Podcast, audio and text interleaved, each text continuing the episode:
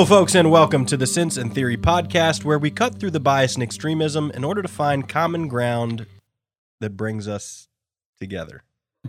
I'm Sense. And I'm Theory, and today we have a very special year straddling episode of the Sense and Theory podcast. Uh, uh, when this episode comes out, it's actually going to be January the 2nd, but right now we're still back in 2019. It's almost like time travel. Yeah, so today we thought uh, we'd have a little bit of fun, and we're actually going to have a roundtable discussion. The actually our, our our table is square, and not not everybody's actually sitting at the table, but we are having a roundtable discussion with a couple of guests uh, who have been on the show before, and we're real excited for it. Uh, first off, we have Duncan, uh, who you know all of you heard in our episode "An American in Taiwan." Uh, What Duncan up? Is back. Back in the USA, baby. there he is. He's actually able to be present with us in the room today. Uh, and uh, yeah, we're real excited. How you doing, Duncan? I'm doing good. Glad to be here. Thanks for having me on again. Looking forward to uh, you know, talking Shooting the shit. Yeah. Yeah. Uh, we're also joined by a first time guest. It's actually uh, Seth. Uh, Seth is a friend of ours and somebody who has uh, listened to and supported the podcast pretty much since the get go. He was actually, uh, in, in a big sense, kind of our, our beta listener, like the Yeah. OG beta listener. And uh, we really appreciate uh, everything that you've done to help support us so far through the show. And we're really happy to be able to bring you in today for this episode. And And also, unlike all you freeloading listeners out there, has actually supported us on Patreon too. So, uh, if you guys decide you want to come into the inner circle, maybe we'll invite you on the show one day. Maybe. Yeah, you, you also you get a special hat and a keychain. No, actually, we don't have merch yet, but but uh, uh Seth, how you doing, man? Glad to have you. here. I think I'm doing all right. I'm still kind of processing it, just being here on the show with my idols. Uh, it's, it's a lot. It's really overwhelming, but we'll get through it. Well, thanks. Uh, yeah, no, we had an opportunity. Duncan was in town. You know, Seth's in town, and we were able. Uh, actually, you know, in large part because of the support that we've had on Patreon, a little help from Duncan, to get four mics in a room and have a conversation. I'm really yeah, super cool. We actually paid for lunch with Patreon funds too. That was cool. That's a write off, baby. Woo! Thanks, guys. So, uh, so jumping into it, guys. Uh, the first thing that I, you know, kind of wanted to start the conversation with was, uh, you know, as we cross over into 2020, um, what, do- where do you guys think like this thing is heading? And I guess we'll to kind of narrow it down to to start off with. Uh, what do you guys think is going to happen with this election next year? Like, like, what are your thoughts on the field and everything? I think you know, Duncan. We'll, we'll start with you, man. Uh, if you're if you're a betting person, uh, I'd put your money on Trump. What? that's uh, that's my We're gonna reelect an impeached president. Is that? absolutely. I think that's they got to that's send the articles inevitable. over to the Senate to technically impeach him, I guess. Well, I guess I mean he's impeached, right? The blot is there. Yeah, it's yeah. the there's still a trial to be had. But if- whether he's removed, But if they switch the the house, if the Congress changes and it never gets sent to the Senate, then he'll always have that asterisk by his name, like not formally taken, you know, taken to court or whatever. Yeah, yeah, impeached but no trial. Yeah, Yeah, it is kind of it's it's almost like a Barry Bonds like asterisk. right, stuff. right. But so do you think um you think looking at the current crop of Democratic candidates and even adding in, you know, Bloomberg who's kind of, you know, uh Johnny come lately Working the outside, yeah, yeah. working into this thing. Um you think Trump still eventually, you know, retains the presidency come come 2020? Yeah, I think the odds are just in his favor. I mean, the the Democrats are are up shit creek, and there's not. I, I don't think they got much hope this cycle. But I Is mean, I could be wrong. I Is could that be wrong. because the economy? Like I, s- I don't understand what's what's so great. What what people are still clinging on to, you know, with with the Trump presidency. I mean, sure the economy's going great, but the, the deficit is huge. Yeah, but Like, I mean, you can't care about one and not care about the other. I don't think voters really care about Yeah, those yeah. things for the most part. It's it's about the it's about the brand. It's about Yeah, yeah. the name recognition. if it's the reduced hot to- hand. popularity contest. I mean, they the Democrats have to offer something something equally, you know, engaging or you know attractive as as and Biden and Bernie are the closest they got, right? Biden's got he's got the Obama brand, and and Bernie has obviously built his own brand. Yeah. You don't think Biden or Bernie touches Trump at all? I mean, not in a general. No, man, no, I can't see it. I, I- can't see it happening. I feel like Bernie uh, on the last election. I feel like Trump borrowed so much from Bernie Sanders that if it was Bernie versus Trump, like Bernie wins on authenticity, especially seeing as you know Trump ran on anti-corruption, and we still see massive amounts of corruption uh, in our government. We've got you know on the one hand Trump's going, oh, oh, oh, you're, you're Joe Biden, you're hiring your son for political, fa-. when his entire family is like sitting at, at top seats in the White House, like none of that fazes him. True, it just true. all rolls off his back. It's true. Teflon Don, man. He's I- Well, I think I what's what's interesting is I guess at that point, I think that almost whoever the Democrats nominate has has an excellent chance at beating Trump, provided they can keep from eating themselves. Provided they Mm. can, you know what I'm saying? The, like the Democratic coalition. They're, I mean, they're arguing about it right now, like everywhere, like online. There's you've got, uh, you know, people saying basically whoever the Democrats nominate, and then the, you know, the some of the Hillary supporters from 2016 were like, "Well, hey, Bernie Bros, you didn't do that last time, so we're not going to do that this time." And then people were like, "Oh, but mm-hmm. Trump is, you know, this existential threat," and they're like, "Oh, yeah, so maybe we should." So like they're they're going back and forth about it, which is interesting to me because I wouldn't have thought that would have been a concern going into this election year. I would have thought everybody would have been like, if you're a Democrat, I would have thought you would have been on the same page and being like, no, whoever the Democrats nominate, we're going. I to think get that's Trump I think that's how they felt like you know the first six months after the election. But Yeah. but you look at the look at the field now and and just spend a day on Twitter and it's it's quickly falling apart. I mean, you really think that they can keep the the youth vote with a with a Biden candidate? I don't mean, think Yeah, so. No, right. I, I think if they nominate Biden, it's over. I, I, I think that that battle's lost. I think Trump's going to pull out all the videos of him being really creepy with with little girls and little boys.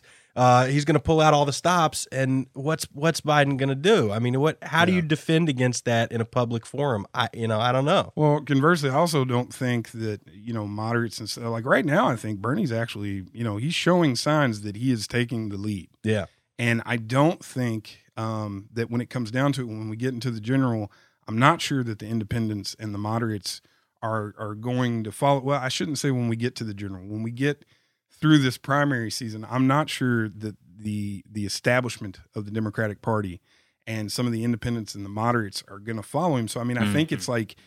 I, I really do see the potential here soon for a, a huge breakup or split in the Democratic Party if they don't iron this shit out.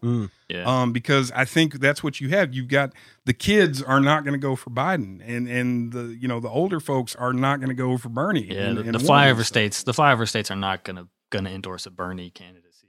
Yeah, and and I think I because think, they're afraid of the big Of bad socialism, boogeyman. Yeah, Is of that- course, absolutely, man. It's just a natural aversion. You know, you've got like you've got a generation or two of, of Cold War programming that is just like, nah, nah, anyone That's, anyone that's close funny to because what, what weren't you just telling me about a, a, a poll came out this morning or something? Yeah, Forty percent of some and some some such there's a surveyed poll that uh, thirty eight were favorable to communism. Thirty eight percent of millennials now support communism, or, uh, which or, is or up favorable or, or have a favorable opinion Yeah, yeah. of communism, which is up uh, ten percent from I believe five or six years ago. And is that not Um, absolutely terrifying? Yes, Uh, it yeah. is. It is. it is, and and and that's you know, it, Forget democracy. Come on, Mal, bring well, it on. Well, it, it kind of puts. I think that that you know we give people a hard time, and we say you know we say the flyover states don't want to support Bernie, and and you say, oh well, that's silly because it's it's not actually you know communism. It's actually like this democratic Democratic socialism. socialism, you know, for instance, uh, what is it? Ocasio where we all agree to give the power over. Ocasio Cortez gave an interview the other day for a, I believe it was like a, uh, not Telemundo, but like a Spanish uh, uh, TV network, and she said that she absolutely isn't a socialist. And it's like, have you seen your Green New Deal? I, I would beg, what do you think a socialist is? So, so you get into this issue. Uh, what I'm saying, it's like on one hand, we want to say, well, if we're just talking about nationalizing healthcare and we're just talking about doing this and helping people, that's not communism. That's that's actually like you know in step with some of the European countries and whatnot. But those older people in the flyover states are like, yeah, but but these forty percent of these people say they they're cool with communism. Yeah, And so it makes that slippery Green New slope. It makes that and it slippery slope argument like actually come into focus for them. Yeah. like wait a second, you know, there might be something to this. When these millennials grow up, are they still, you know, still going to be favorable? We're we going to start nationalizing steel? Are we going to start nationalizing manufacturing? Are we going to? Oh, if our foods are, if we're in trouble with our food situation, so let's nationalize the farming and. You know, Yeah. Are, are we going to put five year quotas on like state and you know agricultural output and shit? Like, well, Nebraska better have this much by 2025. You know, right, right. Well, what do you, what do you think, Seth, about um like you know Warren and and Buttigieg and stuff? Like when you look at that field, is there anybody that like you feel like you can put your weight behind? Uh, no, I mean, really, when it comes to both of the parties, I think just with the track record of of you know decades and generations of lies and continuous harm toward people, I, I anybody that submits to either of the parties, I really can't fully get Yeah. behind. Um, I, I think to be able to get to that to that point, you've already really compromised a lot of any kind of moral compass that that you may hope to have. So, know- but I would say if if if I were to, you know, believe the things that they're saying, I Big would say, I would say that, I would say that Andrew Yang comes off as authentic. Uh, I think he truly cares about people. I think he's got very different ideas than than kind of the status quo that we're used to. He's other than his lack of experience in government and, and leading people, I would say he's probably the most attractive candidate to me as far as what I think would work within the Democrat Party and and you know their expectations of of of the candidate submitting to them and working within their ideas Right. And me still accepting them as kind of you know a moderate and not being too far one way or the other. I would say, I would say probably Buttigieg is is the most attractive that fits within the mold of what the party would expect. I, I think Buttigieg was their I, personally, and, and this is you know conspiratorial and everything. Read trying to read tea leaves. I think Buttigieg was intended to be the fix. I think now now that I've seen, you know, we did an episode not too long ago about all the candidates and everything. Well, actually, I, guess it's been a few months now. But having watched things unfold, I think the idea was that you could slip Buttigieg in there and be like, "See, no, no, no, no. Okay, you don't like Biden. That that we got we got old Pete. Yeah. I mean, Pete's Yeah. cool. He's Pete's got some of the same ideas that Bernie does, but you could also still look at the Biden supporter and be like, "No, man, Pete's cool. Pete's not going to go off the rails. He's not going to be a crazy socialist and everything." So that was the idea. But the second he got floated out there, that whole not eating themselves thing I was talking about, he got eviscerated, and Yeah. he got eviscerated from both sides because on one hand you had uh, the moderates in the, in the Biden camp and and you know even Republicans out there pouring gas on the fire, you know, saying, "Oh, look at some of these crazy Bernie policies that he's got." And then on the other hand, the the super woke crowd and that wing of the party was like, "No, he's he's he's not basically he's not gay Clinton." enough. Yeah, he's not gay enough. That's kind of where they were coming from. Plus, ba- black people in South Bend don't like it. Yeah, absolutely. So we he- can't he, support He him. worked for a, a medical care company, and they, you know, all of a sudden, like all this Yeah, Oppo yeah. research Yeah, started yeah. flooding out, and and it hit him hard, and it, you know, and I don't, I don't think he's going to recover. You know, Yeah. I really and how is anybody with any kind of diversity culturally whatsoever going to support somebody that has a campaign dance like that man has? It's- yeah, I just saw that a few days ago. I was like, "No, it's over. Sorry, Pete." well, I, I want to bring it back real quick to something you said because it it rings really true with me, and that when we're talking about wanting politics in the United States to fundamentally change, where can we expect that change to come from? Like, at on one hand, I also feel like the the Democratic Party and the Republican parties have been failing us as long as I've been alive, as long as I've mm. been paying attention. So my instinct is to look somewhere outside of these structures to find that change, right? I feel like that that the the rot and the corruption is so inculcated into these structures that pfft, why do we even, you know, why do we even bother? At the same time, those structures of power exist and and can be used, I feel like, and channeled towards something better and something greater. So when I see a candidate like Elizabeth Warren, for all her flaws, a um, lot. uh, a yeah, lot, sure, yeah. sure. For all her flaws, I feel like she has some big plans that will fundamentally change the structures of our institutions. And she for- comes off as the better. authentic when she's telling you those plans. Well, not necessarily, but but I guess my my point is that with Warren, I feel like she she she plays ball, right? And I don't, I'm not a person who plays ball.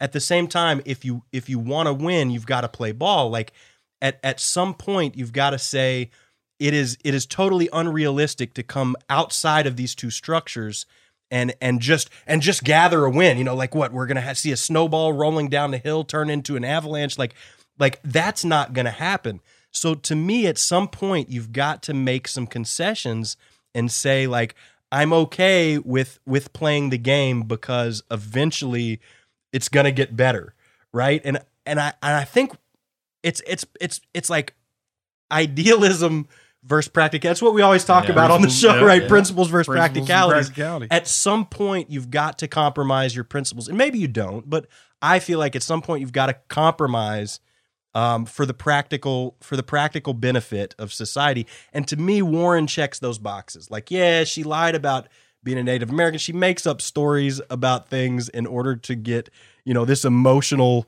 draw from her supporters. But you know, at some point, I feel like you just got to play the game. I, but I just don't for Warren specifically. I just don't see how the, the tide is against her in, in this in this cycle. At least I feel like the tide is against the Democrats, generally speaking. And like my uh, my comment on like where do how do we start? How do we transform this? Is I would say look at the writing on the wall and play the right angles. And what I mean by that, this might sound shocking to some, but I think the Democrats, I th- I think the GOP is is a safe bet for for the next election for for going into the early 2020s and seeing that both parties have been failing us for a long time. I say punish the Democrats. Like if they're the first ones that need to go that will suffer a radical transformation or or a split, then let it happen. And and that's when that's when we'll see a margin for for third parties, for local like regional movements to to jump into the mix. And I think this is what this is what we need to balance out the the political environment in Washington across the across the country, you know. ordinarily I'd say you're crazy, but um, a very close family member of mine who has been a long time Democrat um, has recently come out and said like, I just I don't feel like I can support these guys. And, I think a lot of the country feels and you know especially after this impeachment stuff, like she was really flustered by the fact that the Democrats did not let the third check and balance come into play and and and and rule on the subpoenas. Oh, the courts. Yeah, the, exactly, exactly. So you know, I think, I th- I think you're right. You know, Well, maybe th- we just need to let them get thwopped. I think. Well, when you say punish But the at what cost? I think. I think one of the things that, that we have to bear in mind is it's it's almost like counterintuitive. We can see a split ready to In- erupt in the Democratic Party, right? But I'm I'm not so sure about. I think that when Trump is gone, whether it's this The- yeah, election, the Oh, GOP yeah. will or, split too. or They're- in four years, Yeah. the GOP goes to Pete. Who I see it follows too. up But Trump? but that's what I'm saying. Like you know what I'm saying? So it's not. I- I think the way you framed it feels like you know we'll we'll hammer on the Democrats and, and the GOP will hold it down for a little while and then eventually we'll try to break them up too.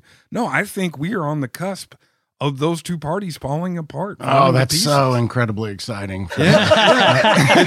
it's, I it agree. maybe maybe overly optimistic, but I mean I can see it. It's Yeah. a scenario that seems plausible these days. I would say the one thing that makes me slightly more, and don't get me wrong, I despise both parties, um, close to equally, but the thing that makes me slightly more comfortable with the GOP, I would say, is that I feel like within the GOP, you actually have different ideas and people that are debating things, and not everybody's on the same page, just to where the Democrat Party has turned into a party that it's like you're going to fit into our mold or we will destroy you and cast you out. And Sure. they are deciding how you have to live your life, the words Yeah, that you have to say, and and if you don't fit in that mold, it's not that you made a mistake or or anything like that. It's that you're evil and you have to be cast out. Well, I think you can you can look at how how Tulsi was treated over her vote on the impeachment.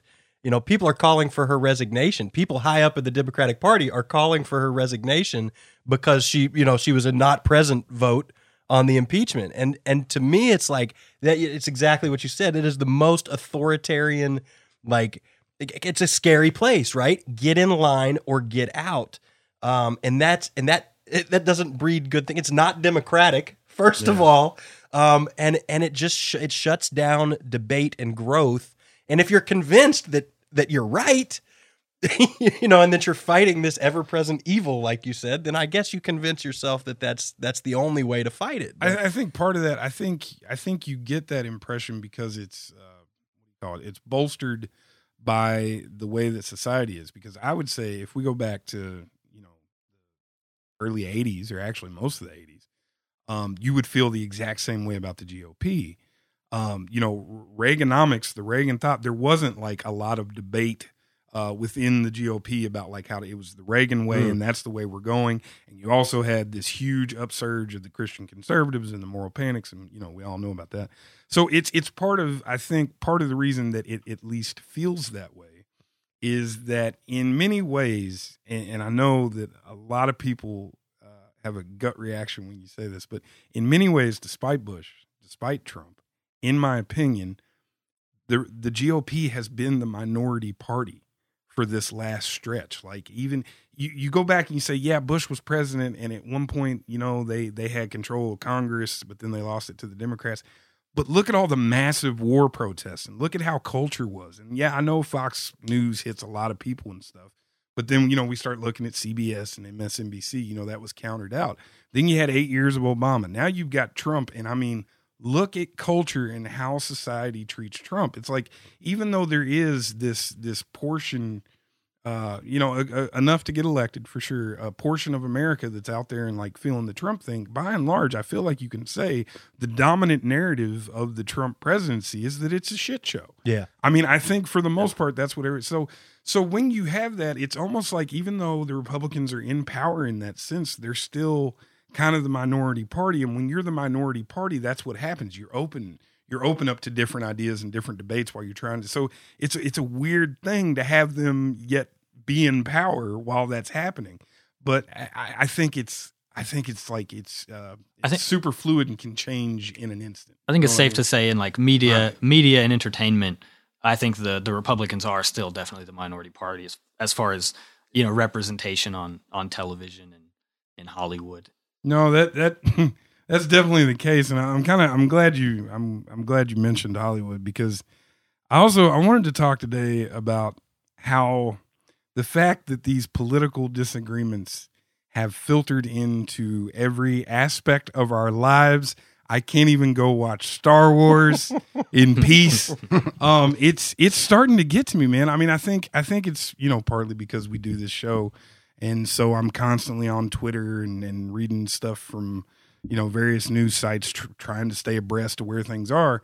Um, but man, the last two months, like it's getting to be a chore, man. Like I, I will open up Twitter and I'm like, that's a stupid argument about Star Wars, and then I just close it and I go stick my fingers in my ears and play PlayStation for a little while and just try to act like none of it exists. And it's it's worrisome to me because I actually enjoy this shit. you care. like You I do. I care and and I, and I love, you know, I want I want to see us like, you know, right the ship and everything, but at the same time it's it's it's having its effect and so I wonder um how are you guys like dealing with this this shitstorm, this circus? Like how do you Yes. guys deal with this every day? I love it in a lot of ways, honestly. I it's not that I love the chaos, it's that I think because people are getting so passionate and actually discussing things, even though people are in their own boxes right now, for the most part, it would seem. Um, I love that people are getting passionate and, and discussing things, especially with like the freedom of information nowadays with technology, even though there's a lot of misinformation out there that can get you confused. If you're willing to look into it, you're you're probably going to sort things out eventually. And I think us sorting that out, we're eventually going to realize that there is no way to rely on either of these parties in the long run. And we will get to that point where we'll stop making what I think is the biggest mistake that we've made in politics. It's led to this and seeing them as leaders rather than us as the leaders. Well, I, I, I would love to. I, I, I hope that that's the case, right? And I think very recently, not you know, at least not long ago, like I, I shared that exact same thought. Well, at least we're talking, right? But I think like I, to me at least, uh, you know, again, like trying to read tea leaves and whatnot, it feels like the people who are more moderate and the people who are more in the centrist position are are falling like one by one. It seems like they're getting quieter. It seems like you know some of the voices that used to be there, they're giving up and they're there's worn out. there's a concerted effort against moderation and against centrism. I mean, you Yeah, look at Reddit. wanna- There's an enlightened centrist sub right. that has Radical hundreds and hundreds of, of submissions and and thousands of people involved that just shit on centrists yeah. and shit on moderates and say if it, I mean, it is the epitome of that partisan battle. If you if you even side an inch, then you are one of them. You are evil. You're an idiot. Uh, you deserve to be stricken from the conversation. So, uh, like, where where the where do we go when that? I don't know. In the current age of like infotainment and just this constant being bombarded all the time on social media, like for me, I I, I take the ab- absurdist view occasionally, and I'm just like I just stop taking it seriously. It's it becomes like uh for that moment for that day, it's like it's just uh it's just entertainment. You know, it's just something to like to keep you engaged, and then and then you know later, a few days later, you'll come back to it and think more more seriously Well, about it because it's like you don't just want to be you know, jumping every time you see a news report. Like, oh shit, they said that. Oh shit, they're not passing the articles, and just kind of At the same time, like and be like, eh, this is just what is the end goal of of engaging in online debate in a Facebook conversation? Like, do do we really think? Uh, and I'm asking this to each of you in the room. Like, do you really think that you're going to have that conversation with someone that like that opens their mind, that all of a sudden makes them step back and become a little more partisan? Like, is is that a real achievable goal? Even I don't know. I mean, from the perspective of like marketing and advertisement, I think uh, I think sharing these goofy little memes is more efficient in like in uh, you know actually opening people up to new ideas. You know, because yeah, who wants to sit down for 15 minutes and argue with your you know your crazy aunt about about this or that political about issue? abortion. Yeah, when you can when you can deliver like maybe a slightly offensive meme that there's, The they're, that they're gonna see dopest and it's gonna like and it's gonna impact them and be like, I can't believe you know. it's going to start that seed Yeah, that yeah, slowly yeah. grows roots, and So- you know, five years later, they Yeah, memetics, memetics is crazy, man. Well, I think uh, I think that is no. I mean, I think that is the goal. I think uh, when you're talking to people or arguing with them online, I think a lot of people get frustrated.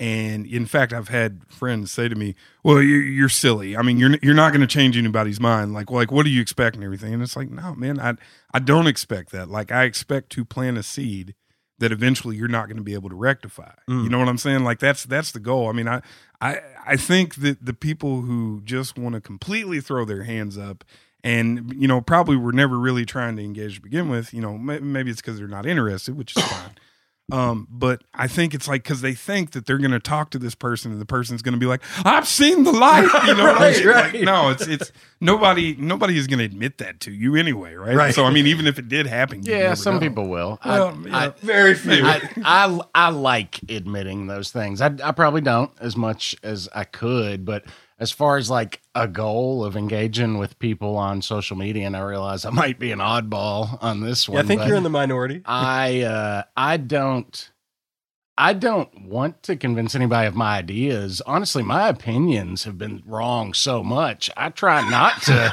I try not to even believe my own opinions too much. My goal with engaging with people on social media is is I want to understand what makes people mm. tick. I want to mm. understand like why they're so passionate and feel the way that they do because a lot of the partisan passion and things and the way that I see that it harms everybody around me that I love, that I think it's going to lead to harm towards my kids and the world that I'm leaving to them, it it makes me angry at people because I see them as like harming me. So when I can engage with people and I can break down why they feel how they feel, it can create a compassion for that person to where I don't I can listen to them more and not judge them for the idea that they have. So really me engaging with people, I'm hoping to understand them and how they tick. I, I don't want to convince anybody of my ideas because I am wrong way too damn and, much. and I think that's hmm. like the best best faith standpoint when you're engaging in conversation with someone is to is to say I just want to understand your position, not I want to change your position,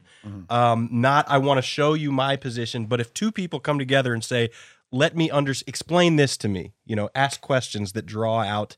Uh, you know the basis of their arguments. Like I, I think that is a really good place that that it's not adversarial, right? We're not fighting a war there. You're you're both you're like I can understand why a conservative uh, wants bans on abortion without uh, you know without coming to, to blows and, and regardless of whether we come away agreeing or disagreeing that greater understanding um, you know is a bridge in the future I think to to be able to progress at all, I think you have to we have to realize we have a we have like an unbreakable interdependence on the wellness of everything around us, no matter how much we want to close ourselves off Communist. a box. but we we absolutely depend on the wellness of things around us, and we cannot expect those things to be well unless we have compassion and understanding for those things around us, even if we disagree with what it is. And and I, you know, part of that is I, I want to make sure I'm measuring the impact that I'm having by my opinions and things that I'm talking about by trying to gain some kind of understanding that hopefully will give me some compassion towards those people that I feel like are harming me and basically saying, screw you and your children and their future. And I- think there's a portion of people who, when you say when you say things like that, like you know, you you want to gain an understanding. Like we look at like gay rights, right? And if you say I want to gain an understanding of someone who hates gay people, like all of a sudden you're becoming the enemy to a lot of people, right? Well, why oh, would I why would I want to understand them? But I think there's a point where you can where you can have an understanding and still fight. Um, and still have strong beliefs, right? Like it's not about giving up your own. It's it's about it's about taking in the other, if that makes any sense. I don't know if you remember it. We had a discussion maybe about a year ago that was very similar to this about whether to invite the Nazi to the dinner table. Right. Uh, right. No, I think well, I think it's interesting to hear you put it in in terms of um you you feel anger because to me it's I, I've never I've never really felt that way. Like so is as opposed as I am Really? am. You read so many Vox articles. You don't No, here's yeah, no, here's the thing. Like so as opposed as I am, I I do there are times when I feel like someone is willfully acting dishonestly, and yeah, sure. Yeah, that'll- yeah. that'll People come at it with a war But in a I war think- footing. You but know? if I think someone has quote unquote, you know, just my judgment, stupid beliefs, but is arguing in good faith, thinks that's the best way to advance humanity, I never like the whole I I think that that fear that you're touching on, it's it's such a foreign concept to me that you feel um fear for your your children like you you feel fear for the world because this person has these these ideas if they hold them sincerely like I, I, I want to, like I said, I want to try to change them. I want to try to show them, like, hey, man, I think there's something wrong with your math. But at the same time, like, I don't, I'm not angry at them because, you know, to me, they're just, they're just doing the best they can, the mm. same as I am. Well- and you're right. Maybe they're right and I'm wrong. And, and by talking, we'll get there. You know what I mean? and also when I say I'm angry at them, that I try not to identify too much with that anger because I try to recognize if I'm getting emotional like that. If I'm getting angry, you know, that needs to be a passing thing with me. I'm going to experience like, yes, I felt that way or whatever, but part of it too is I'm trying to break down why I felt that way because if I'm getting angry at somebody, that's some kind of lack of understanding that I have. Right. Mm. That's that's somewhere where I'm wrong. So so it's not that like I hold on to that anger toward them. It's just I see them actively harming my my myself and and the people around me. Yeah. right because your your anger your anger affects you, right? Oh Like, yeah, that's- for Right. sure. I'm, Well, for I'm not sure. going to choose to eat myself up by holding on to that. Well, that's, a, I think, I think what I've, what I've felt more recently though is like, is, is fed up. Like, is, is more like, um, um, I, you know, It's I like think I Man just I throwing the think- throwing no, the it's- papers it's, in not so much anger, but I think I, I think I texted you one night and I was like, "We're losing," and Mm-hmm. it, it just like it, feel, it feels like it's slipping away, and it's like every time I see, you know, someone who, you know, maybe in the last couple of years I, I respected because of their opinions, start doubling down on just some ignorant stuff, and then here's you know what aboutism once the role gets reversed, and here's hypocrisy, and then here's this person over here, and like you know, I, I see people who have these followings online, and I can see the way that they're they're manipulating those followers and the way that they're they're directing them and pointing them and, pandering stuff, and and pandering and everything. And I'm just like, and it feels like it's slipping away, especially, you know, as I, I mentioned a second ago with the 38% of millennials, you know, liking communism and everything. Part of me wants to just throw my hands up, wants to say, let's burn it all down, or I'm gonna go live in the woods and to hell with all of it. But then part of me sees that and it's like, well, if I don't try to push for something, then that number is going to be, you know, 56% the next time I see it. I, I saw something today where uh, a lady was talking about uh, she she went home for Christmas and her her dad uh, was talking to her about the tape where Biden is talking about the the what was it a million dollars or a billion dollars something like withheld that the, for Ukraine yeah, that he that they withheld and everything. yeah. And she said, dude's never supported Dogen. Trump, never, you know, he's always he voted for Obama and whatnot. But he was talking to her and he was like, you know, that's pretty fishy. I saw that tape. And I'm sitting there and I'm thinking that guy doesn't have the rest of the story. Like that guy doesn't he's seen the tape of Biden, but he doesn't know like what we brought up on our episode when we were talking about it. So when I see those things, it's like you can't you can't disengage. Like you've got to stay engaged in making sure that you know the truth helping will the truth watch the spread. watchers, like- yeah, you gotta st- you gotta keep pushing it out there, man. But at the same time, it's just like with the level of crazy partisanship that we've we've gotten to, it's it's hard to stay sane and do that. It's it's absolutely hard to stay sane. I find myself pulling out my hair. I mean, I you know I don't I don't read nearly as much news as I used to, and you know only when we have a topic to chase down because it it it drives me crazy. Wears you down. It wears you down, right? For me, it's like I just try and I just try and check headlines, like you know, fit five ten minutes every morning, and then but then I always want to wait for like my favorite YouTuber to come on and, and like break it down and hear hear how they're discussing it. I know. I think uh, even though it does it does wear you down, there's a there's like a I don't know like there's a kind of a sportsman aspect to it, sort of like analyzing the, the team play and stuff. So even though you know you know that like it has it has serious like, consequences entertainment. it has serious consequences for people but at the same time you know you're you're just uh you're one in seven billion and it's like you know i i absolutely agree with everything seth says like we're all we're all interconnected in this sort of uh, uh cosmic you know spiritual sense and but but at the same time you don't need to you as an individual don't have to put the entire weight of the world on your shoulders Mm. every day every you know for every week you know you can you can give yourself a break you can you for can- years at a time. yeah, well, Well, lifetimes if you want. I mean, re- Yeah. really. That no, well, it does raise a good question though. I, I- I'd also like to talk about is, is so going forward. Um, what do you think is the like? What what should we do? Like, is to, like to you? So is I, it I just think, a Facebook argument? Should you just get in as many Facebook Well, arguments in good faith you need, as you need to live your life off Facebook and, and find the dope memes? You know. But Yeah. um, but no, I mean, I think before you and I have uh, uh, since pushed uh, for trying to get third parties, trying Yeah. to get other parties, trying Yeah. to go at it that way. Maybe you know, and, and, And it's like beating your head against and- a and wall Warren's, repeatedly till you're uh, bleeding on yourself. Warren's corruption plan, I'd say that's kind of been like the central planks of our show is anti-corruption and, Yeah. and Money out fixing of the way we vote. You yeah. know, but um, so so what And do you not only guys? that, but fixing the way we view things as well. yeah, you know, there's true. that inner struggle as well. But so what do you guys think? Like um, like going forward, uh, the I don't know. It's it's hard to find the right the word fate of it. mankind. No, what what should the what should the the the responsible engaged adult do moving forward in this climate? You know what I'm saying? Put it put it that way, I guess. Oh, that's tough, man. I mean, every every mature, responsible adult is going to be, you know, in tune with their their community's outlook and their you know cultural context, and and if you're asking how we get away from political conflict, man, that's you know that's a Well, that's No, a hell of a but question. what- But that's but what I I think But he's how do we asking, get like- from Yeah. here? You know, what I How do we get better? Yeah. Like we've all we we all look around and and we identify that there's an illness among us, right? Yeah. And it manifests the symptoms manifest in partisanship and and failed political machinations and corruption. Like how do we get better?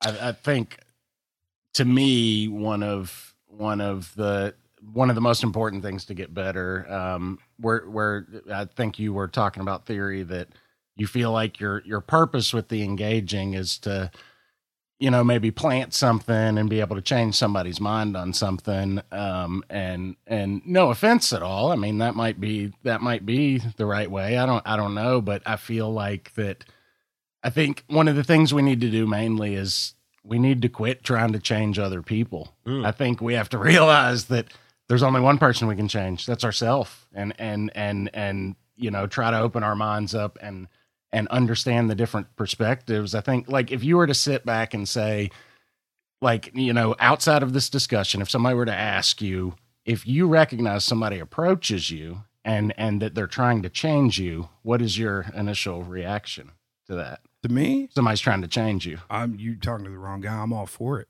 Me- Oh, okay, okay, okay. I'm- I think me, that- we're butting heads Yeah. immediately. I think that's Like, I think I'm- that's rare. I no, think, no, no. Like if somebody that that's the thing. Like if I, I am kind of a, a weird case, and it's part of actually No. it's part of what Duncan touched on with like the the gamesmanship.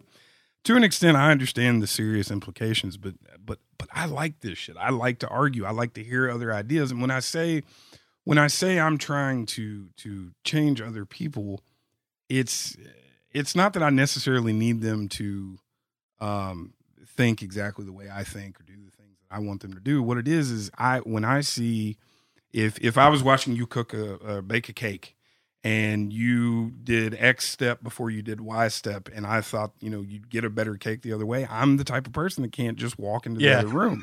I have to say, hey man, I do Y before X, and it is delicious. My wife. Okay, hates but- me but because I'm the hypothetically- same way, hypothetically- especially with cooking. hypothetically, like to take uh, Seth's proposition to like an extreme example, when uh when a Mormon or or some some cultist or whatever you know comes up to you on the street and is like, "Hey man, have you heard about X?" X, Like, how's your attitude then? Like, how, I invite how- him in. I'm all for it. Yeah, and Yeah. just like Like if I- I, I invited the I Mormons time, in. Yeah, I yeah. will talk to them. Yeah, Yeah. There's I read their book and they came back and they were so mad at me because uh, in the Book of Mormon, there's a there's a segment that talks about praying in the closet um, and not to pray in front of people because it's vain and you're praying for them and not you know based on your personal relationship with God. So they come back the next week and I invite them in again and I'm like.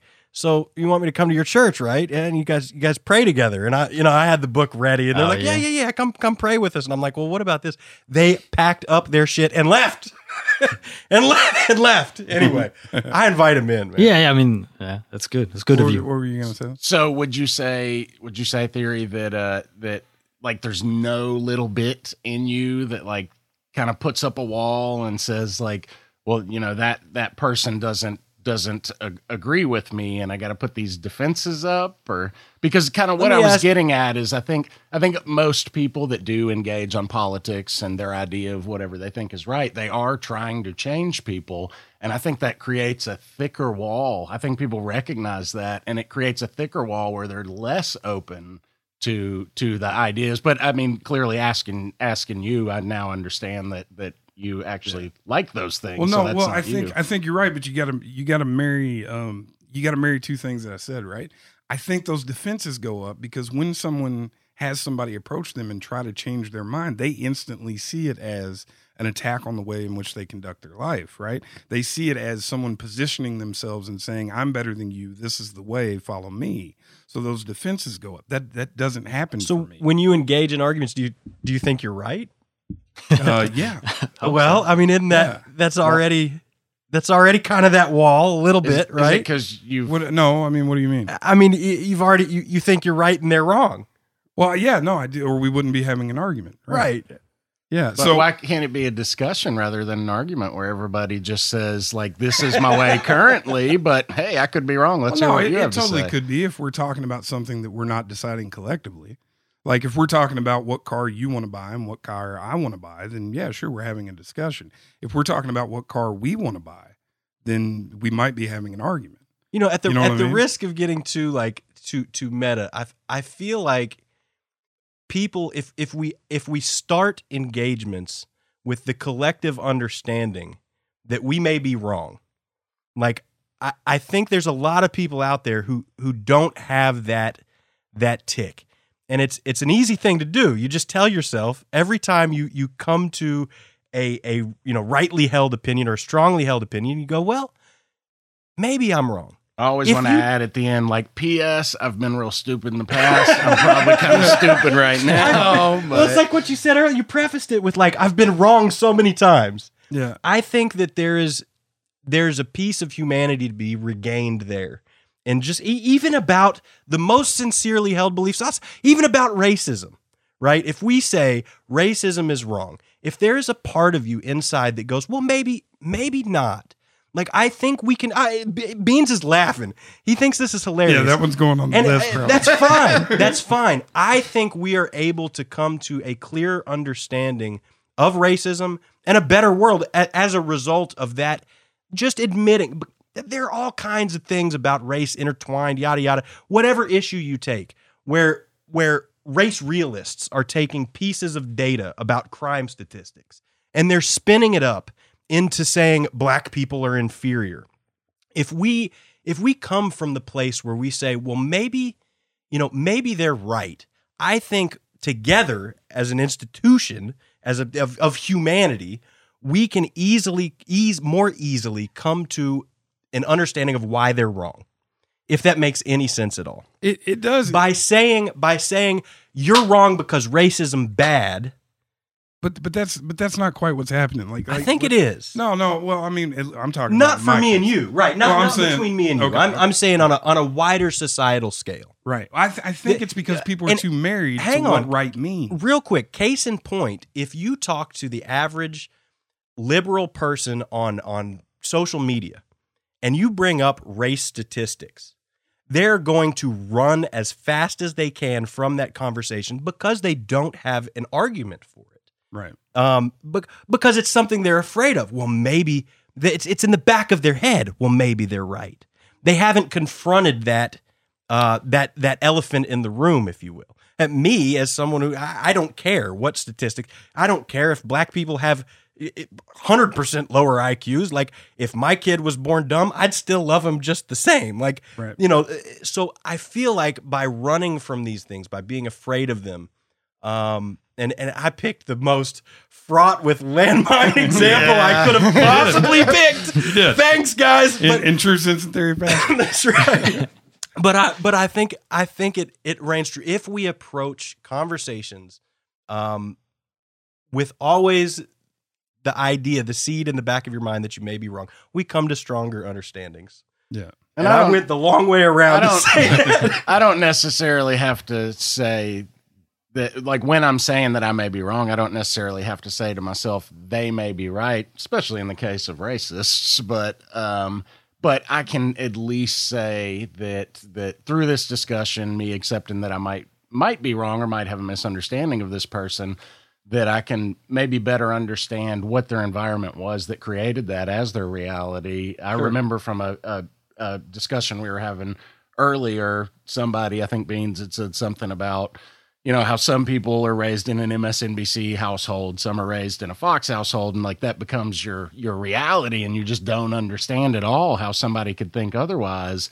That I don't have to look at that racist as that they might be right, but I can look at it as maybe I can understand what made this their reality so that I can have some type of bridge of dialogue and compassion, seeing that that they had something that created that reality, and maybe they're not evil, maybe they're Ooh. just sick. Right. Human with flaws, you know, like everybody else. No, I- I, I think you really hit the nail on the head, and that's that's something that we come back to um, repeatedly on this show. Is that maybe the most dangerous thing um, to me, at least, that we're facing or have faced over these last few years? It isn't, you know, the the final outcome on of abortion or, or capitalism and communism and, and, and all that stuff. It's it's really that we've we've gotten to a very dangerous point with dehumanizing each other. And I think throughout history, you know, we've seen people dehumanized because of their race or their sexuality and stuff. But now we're getting down to the nitty gritty where we're tribalizing and dehumanizing each other for beliefs Mm. and and you know political uh, affiliations. And yeah, there's been a little bit of that in the past, but it feels like it's really starting to come together. I've been off. I've been threatened by the Pinochet helicopter drop on Twitter. Right. really. Right. So I think um I, I just I can't stress enough that I, I think that is where our efforts should be, at least in my opinion, going forward, It's- is that no matter who's right or who's wrong or the politics or whatever is is understanding you know, kind of like you said earlier, you you filthy communists, that we're all in this together, and that we we've got to understand and, and have that openness to one another. It's I the only actually way to despise communism, to, Yeah. to be clear. I, theory, I think that's a really hard sell, and and I think the reason it's a hard sell is is because of things like identity politics. Man, we've got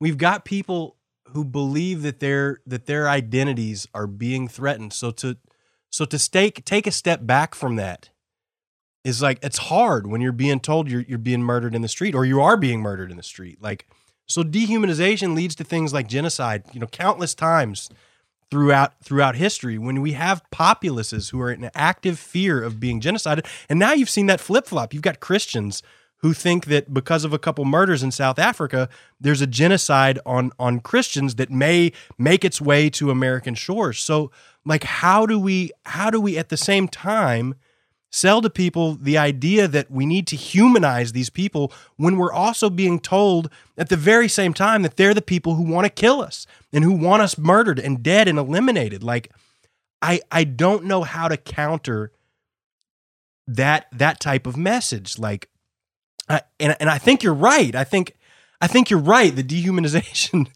is is the problem but but how do you how do you counter dehumanization? I think you you gotta just be careful about the trap of, of universalism. You know, make it like just worry about worry about yourself and try to recognize when you're falling into that trap of like like this is definitely the right answer or or our culture, our time, our morals are like are the absolute the best. Like when when you think the rest of the world has to conform to your perspective, uh, whether that be on you know politics, community organization, social issues.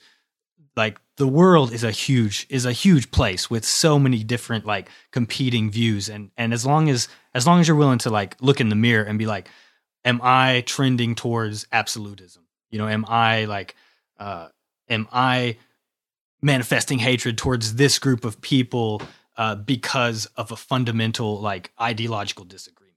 You know, you you think people are capable of doing that I mean, I mean, it- as a whole as No. an aggregate like at one time like collectively no but but there's going to come a time in everyone's life when you know when they're due for some self-reflection Mm. and as long as as long as we're willing to be like you know how uh how have i misjudged situations you know how have i contributed to to uh maybe another person's growing dislike of this group or that person you know it's like when you're dealing with other people try to uh, try to impart you know influence that's going to sort of ameliorate the differences you know and and don't don't come at it like well i know i'm right on this issue because you know well we know when that when that happens the walls go up. We've got research that shows when you, you all have discussed that when you enter stuff you know adversarially automatically like the psychology says your your walls your walls go up and you are now immune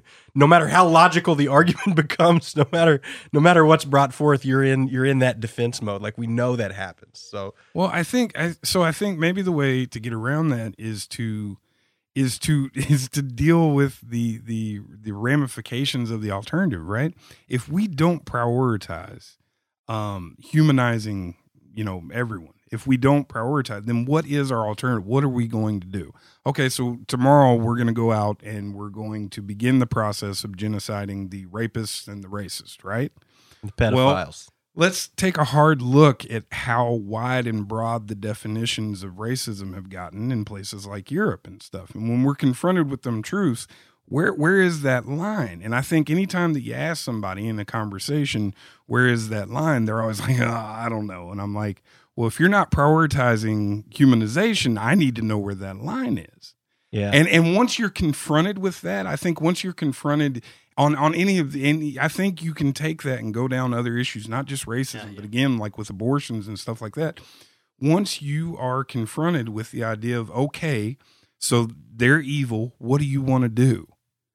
And and then they have to give an answer that sounds a lot like the people they're critiquing, then that's where you begin to find understanding. Mm. And maybe that that the again the priorities prioritization can become the commonalities that we all have. yeah You know? on the on the topic of, of humanization dehumanization can i like what are you what's your opinion on like uh the sex bots and sort of like the the new I, like bring them on the new trend in I Are was uh, you kidding say, me? Bring 'em on. You could not have more perfectly played into Sense's hand. no, I mean it's wild, dude. Like, and now, now with we were just talking about uh like 3D printing possibilities and and virtual reality, man. Like, uh, it's it's gonna get crazy, man. With uh, Did you just take Oh, us no. there, Duncan? All right, all right. Yeah. Here we are. So we were talking earlier about uh, these these software programs that will take like photos of someone. You can upload them, and it will recreate a three dimensional um the model of that person. It So- started by me bringing up all of my my fun alone time with my Oculus Rift.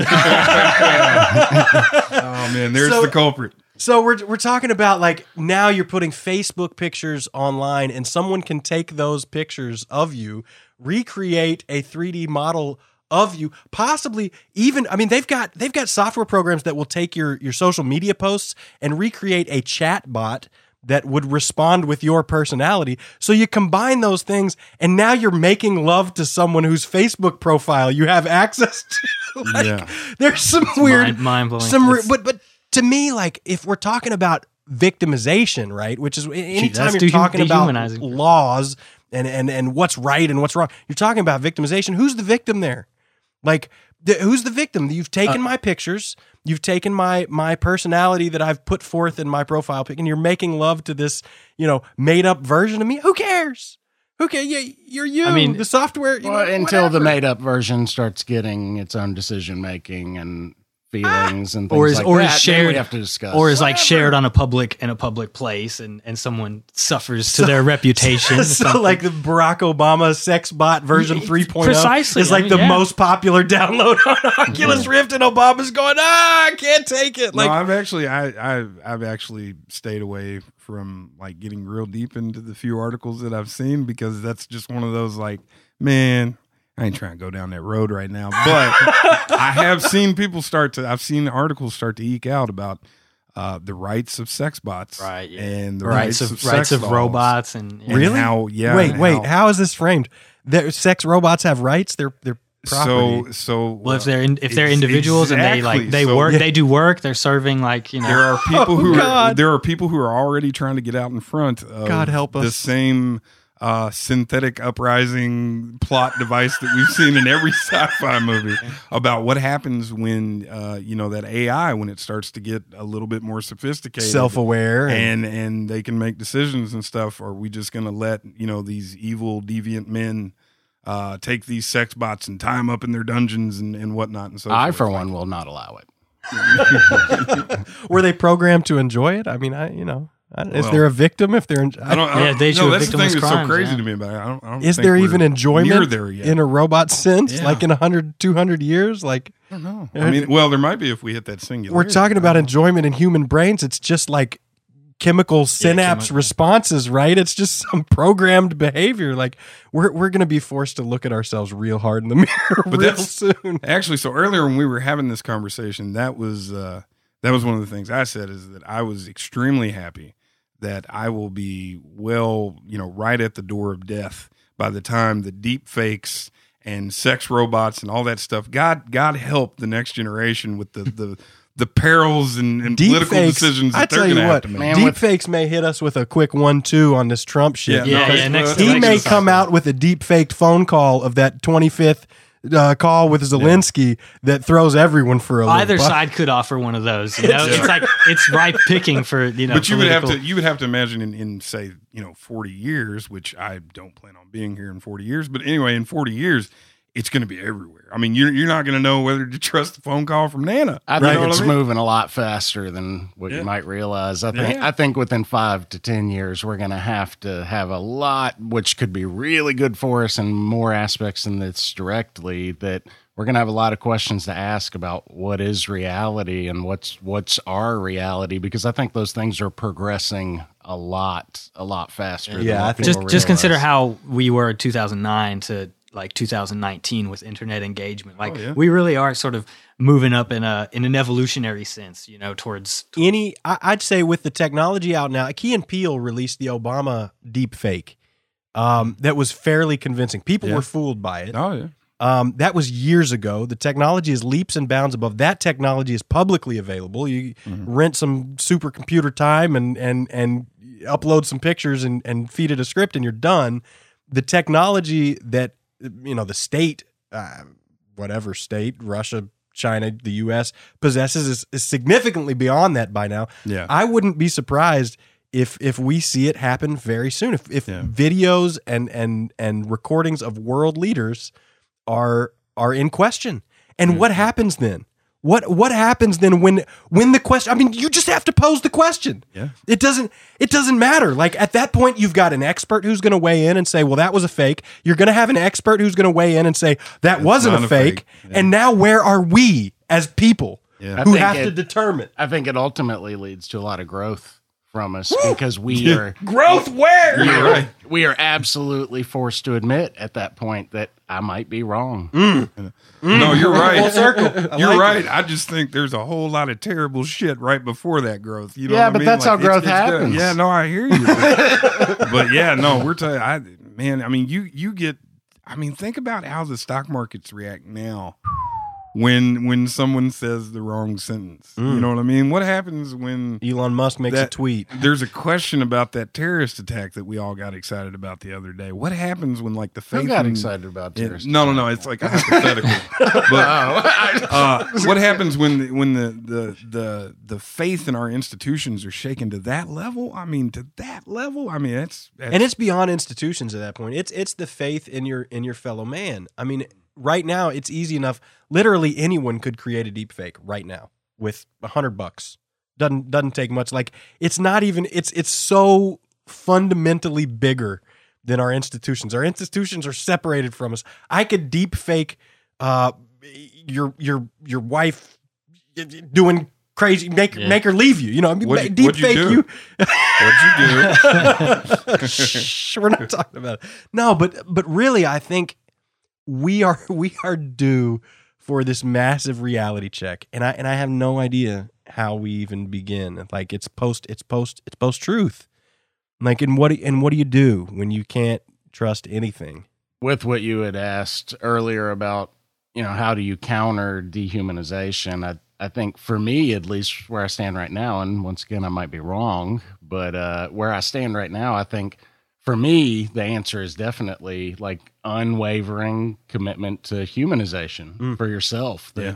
Love, when you get a negative emotion towards somebody, you immediately recognize like that's on me. It's not what they did to me. It's how I chose to it's how I chose to look at it. It's the expectations I had of how it should have been different than what had happened and that when you have that negative emotion towards somebody that that you know may be dehumanizing you or doing something harmful that you commit yourself to I'm going to find a way to humanize that person or I'm going to at least try. I'm going to and and practical example like you you're, you're mad at your wife for something um and you're you know you're you're you're angry and you don't want it to happen again right? Like maybe she slapped you.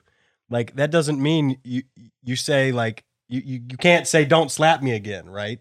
It just means like you're not angry about the slap? I mean i, I want to make sure i get i get where you're coming from No. Like, it's it's like just anger that I'm not going to slapped is- decide that she's evil and should be thrown in the gutter because she slapped me. That maybe, divorce maybe in in her mind she had a good reason to slap me, even if it if, even if it wasn't right. what if she slaps you again and Then- again and again and again and again Then at some point, I, well, I mean, slaps. I would hope that I wouldn't react that harshly, but or pokes or stabs or I mean stabs. I mean, if- number of I guess I guess what I'm getting at is like the heart of and, and I I don't want to seem like I'm being uh you know like I'm picking on you or anything because I'm not I because I, I feel very similar to you right I feel like when I have anger it's it's a me problem at the same time anger can be a very powerful driver to action oh right? yeah, And definitely. when you're and when you're being wronged or mistreated, like how else do you get to that action, to that reaction that that corrects the course, right? Like without anger, how do we correct the anger may have sparked it for you, but it's not in any way necessary to continue whatever you need to do to right the situation. If anything, it's just gonna it's gonna cloud you with emotion. Mm.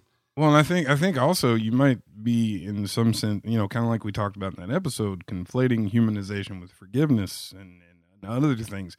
It doesn't necessarily mean that you allow yourself to be in danger.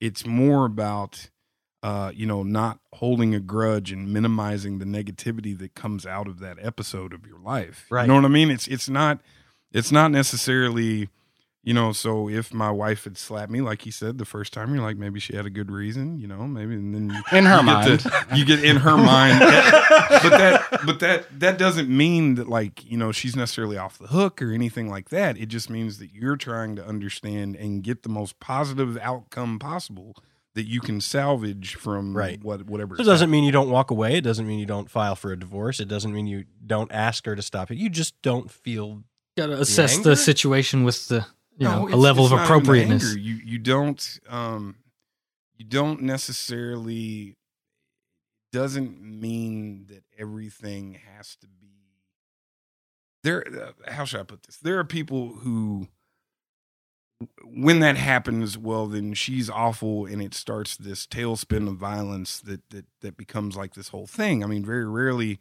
when when stuff like that happens and it does see some resolution that it's not somebody getting the shit beat out of them for you know 10 years or whatever it is. Uh, it becomes this big long drawn out process and stuff. Whereas you could you know benefit the both of you. And and this is you know again say she's been slapping you for for quite some time by just calmly going about getting a divorce. Right. there's there's no there's no need to tip the scale back. She felt like that's what she had to do and that's that's what it is. Right. And I think I think the the the spouse context here is is probably pretty obvious. Anyone that's been in a marriage, you've you've seen this happen. You've gotten in a small argument, and and something you've done has made your partner angry, and and you respond in anger back, and they respond in anger back, and pretty soon you're six miles away from the the initial the argument original argument right and now you're you're mad that they were mad for no reason and and then you've done something you've raised your voice and that gave them reason to be more mad. Hmm. and now we're you know we're 10 miles away over here in the weeds arguing about who's mad about what. I think I think that metaphor extends like all the way back to to just human relationships. Like I, I think you're I think you're on point there Seth I think so, but I, I, I could be wrong. that's your ta- that's your tagline for today. Man. the good news is is if we are wrong, and especially like when it comes to stuff like deep fakes and everything, we have somebody in house who is just going to obliterate deep fakes. He That's can right. spot the error in anything, and that's our our main man, the fact checker extraordinaire. Are we still contractually obligated to call him fact checker extraordinaire I'm just I'm just trying to remember I'm not doing the end segment, so I'm just trying to get through this. Don't stop me. Okay. Uh, so yeah, uh, beans, take it away. Absolutely riveting stuff today, fellas. I have to admit that this episode really opened my eyes. In fact, I learned so much today that the only way I could keep it all organized was by compiling a list. For instance, all you aspiring political podcasters out there are worried about uh, conducting research and producing a quality, informative, and fact filled show? Screw it. Just invite your buddies on to bullshit for an hour. Hell, one of them keeps talking about how he's probably wrong. I mean, who cares, right? Another thing I learned while you guys were dry humping your patrons to generate your content for you is that you can take your guests to lunch the day of the recording and not even tell the producer it's happening and still call it a working lunch and pay for it with company money. Sense and theory, true champions of the working class. I learned that there's apparently an argument to be had about Bernie supporters not voting Democrat in the general when more Hillary voters voted McCain in 08 than Bernie voters voted Trump in 16. I learned that Duncan thinks that either Bernie can't win flyover states or that one cannot fly over the state of Iowa, where multiple polls have Bernie now neck and neck with, or at least close second to Biden. I learned that Sense thinks that Tulsi Gabbard can stand up in the middle of the House of Representatives and have it officially recorded that she's not present. I've learned that Theory can do an entire episode about the importance of getting the facts around the impeachment right and still not know that it was $1 billion Biden temporarily withheld from Ukraine. Finally, I learned from Sense that if you're brave enough and you meander enough, you can come dangerously close to saying something racist while muddying and obscuring your rather innocuous point into oblivion. Well done today, buddies.